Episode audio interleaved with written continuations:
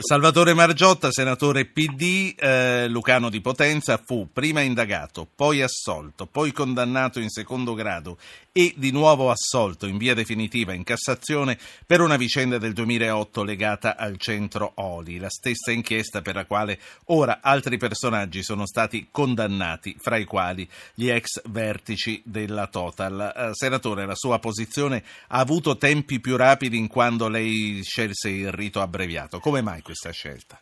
Io scelsi il rito abbreviato perché ero convintissimo di essere assolutamente innocente e d'altra parte mi confortava una sentenza del Tribunale del riesame che già si era espressa dicendo che la, l'ordinanza che era stata emessa nei miei confronti andasse annullata per insussistenza di gravi indizi. Se posso dire eh, un, una frase di commento alle cose che ha detto Renzi oggi, proprio perché il sistema non funziona, io credo che sia necessaria una riforma.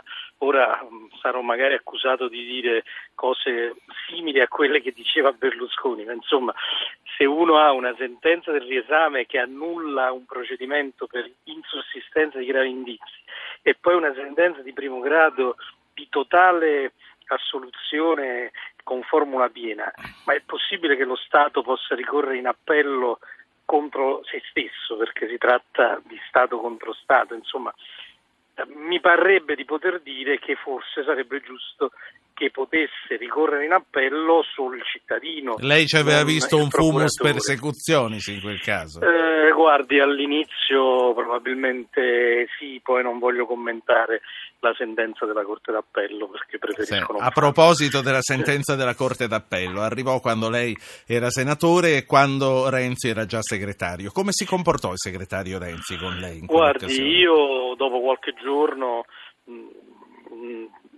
io facevo una cosa, immediatamente dopo qualche minuto, non dopo qualche giorno, mi dimisi da tutto.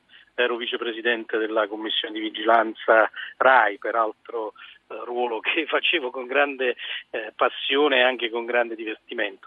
Mi dimisi non solo da quello, ma persino da componente della vigilanza.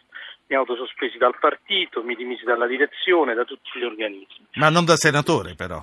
Da senatore no, ma questo mi pare, come dire... Col senno eh, di poi eh, ha fatto bene. No, guardi, eh, anche la legge Severino dice che, che, si perde la carica di senatore quando la condanna è, supera i due anni. a me non era, a me non ha, certo. no, no, no, no.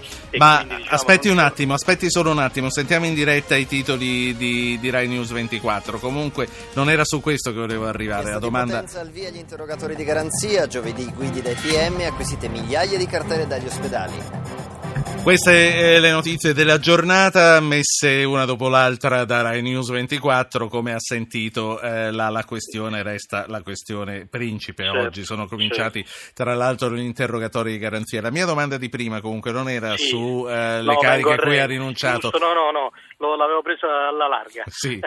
che, che, cosa le disse quella volta Renzi? A Renzi scrissi, eh, per me vale di più quello che mi scrisse, perché quando si scrive ci si impegna di più e si ha fiducia dell'interlocutore. Io gli, gli, gli, spiegai il mio sconcerto, la mia angoscia e anche la mia meraviglia e anche la mia convinzione di essere nel giusto. Mi rispose dopo qualche giorno con una mail che ovviamente ho conservato per tutti questi giorni in cui mi, si diceva garantista, attendeva il, pronunciamento della Cassazione con fiducia e mi ricordava che il PD era il mio partito e che mi aspettava dopo la Cassazione nel suo e nel mio partito. Sì. Eh, ieri, ieri, è stata la giornata sua, tra l'altro, in direzione. Eh, sì, è stata anche un po' la giornata mia. Anche, anche qua posso dire il mio malgrado, riprendendo una frase usata da lei, dicevo ai miei amici che eh, diciamo gli otto anni che ho passato non valgono la notorietà di queste ore. no, ma guardi, tra l'altro poi faccio parlare, faccio parlare, un ascoltatore che sta aspettando da un po', però, però le devo dare atto anch'io che eh, non, non, merito una mail come quella che l'ha mandato Renzi, ma siccome lei era uno dei miei punti di riferimento fino a quel momento del PD, Grazie. per le interviste Grazie. che facevo a Radio Anch'io e a Zapping, lei mi mandò un messaggio dicendo non mi cerchi più perché mi autosospendo anche dalle interviste e questo non lo fanno tutti, assicuro sicuro. Grazie. Franco grazie, da Bari, buonasera. Buonasera, buonasera. Dica. Allora, io ehm, sono stato rinviato a giudizio, io sono un ingegnere, sono stato rinviato a giudizio per abuso edilizio in zona vincolata dopo aver eh, conseguito 24 autorizzazioni. Vabbè, non voglio commentare diciamo, qual è eh, stata la problematica, quindi lascio, diciamo, sono d'accordo con il, l'ascoltatore di prima che eh, appunto sostiene eh, che non è possibile mh, diciamo, inquisire la magistratura. Però durante il processo mi sono accorto che per ben cinque volte praticamente c'è stato quasi un anno e mezzo, eh, abbiamo perso quasi anno, due anni quasi, per errore della magistratura nel notificarmi per ben cinque volte un atto, cioè cinque volte lo stesso errore, l'atto non si leggeva. Allora io mi sono posto il problema, io non avevo mai subito problemi diciamo, eh, sì. eh, diciamo, dal punto di vista penale, mi sono reso conto di quello che poi avviene, cioè sostanzialmente la prescrizione è una garanzia per i disonesti, perché io mi, in, quel, in quel momento ho pensato, ma se io fossi disonesto, se io prendessi, non so, una tangente e pagassi con la tangente tantissimo, non so, il miglior avvocato che esiste in Italia, quello sarebbe capace, con tutti questi errori che commette la magistratura, a farmi prescrivere. E ho notato che gli avvocati sì. non puntano tanto alla soluzione quanto alla prescrizione. Senta, non mi tenga mi sulle spine. Com'è finita la vicenda sua? Non è finita. Io ah. sono ancora, ancora devo fare la prima udienza di merito perché per cinque volte dopo due anni non, cioè ancora io sono in, in rinviato a giudizio, quindi ancora non ho avuto neanche una sentenza di primo grado.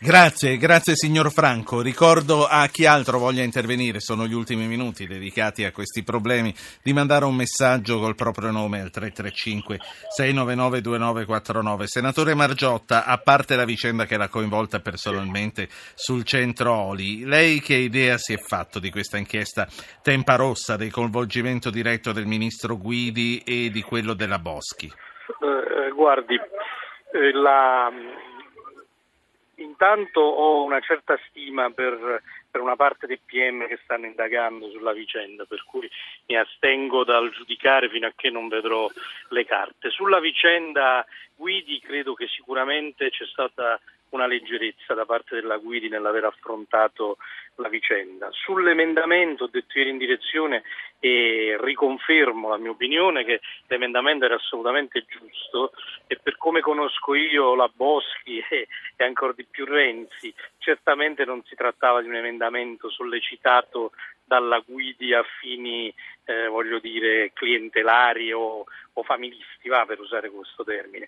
Era un emendamento nel quale Renzi e la Boschi credevano fermamente, sì. ritenendo strategiche le opere di completamento del Centroli. Ecco. Non è possibile ritenere strategico il Centroli e non anche le opere di completamento, perché quelle opere servivano e servono a rendere fruibile il petrolio che viene estratto nel Centroli. Allora delle due l'una, o il primo non serve, non servono neanche le seconde, o se serve il primo servono anche le seconde. Ecco, eh, ieri il Presidente Renzi ha rivendicato, come lei giustamente stava dicendo adesso, l'avere fatto ripartire delle grandi opere che erano ferme da tanti anni, quindi l'avere portato a conclusione delle opere delle strutture che il Paese comunque si aspetta. D'altra parte, lei sa quanto siamo preoccupati noi eh, per il maltrattamento dell'ambiente, ora si aprono anche eh, delle inchieste o delle, comunque delle prime indagini se ci sia stato un aumento dei tumori in quella, in quella zona. Chi, sul piatto della bilancia, eh, che cosa bisogna guardare di più? Eh, no, non voglio essere draconiano, ma vanno insieme tutte, co- tutte e due le cose.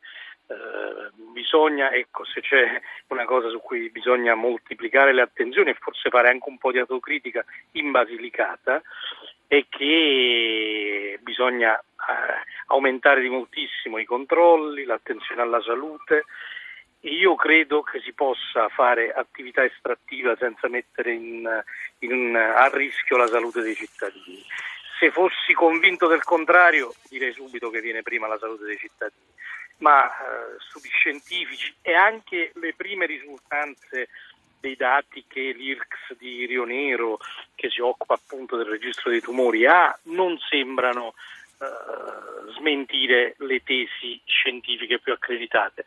Poi eh, io coltivo il dubbio come mia struttura di vita, per cui eh, se, spero che, di non essere smentito dalle indagini che il NOE giustamente, opportunamente sta facendo, ma Sì. sono piuttosto convinto che non sarò smentito. Senatore Margiotta, io la, la saluto, la ringrazio per il tempo che ci Grazie. ha dedicato questa sera. Le Grazie, auguro grazie a lei e grazie veramente di cuore, anche per aver ricordato quell'SMS. la, grazie. la saluto.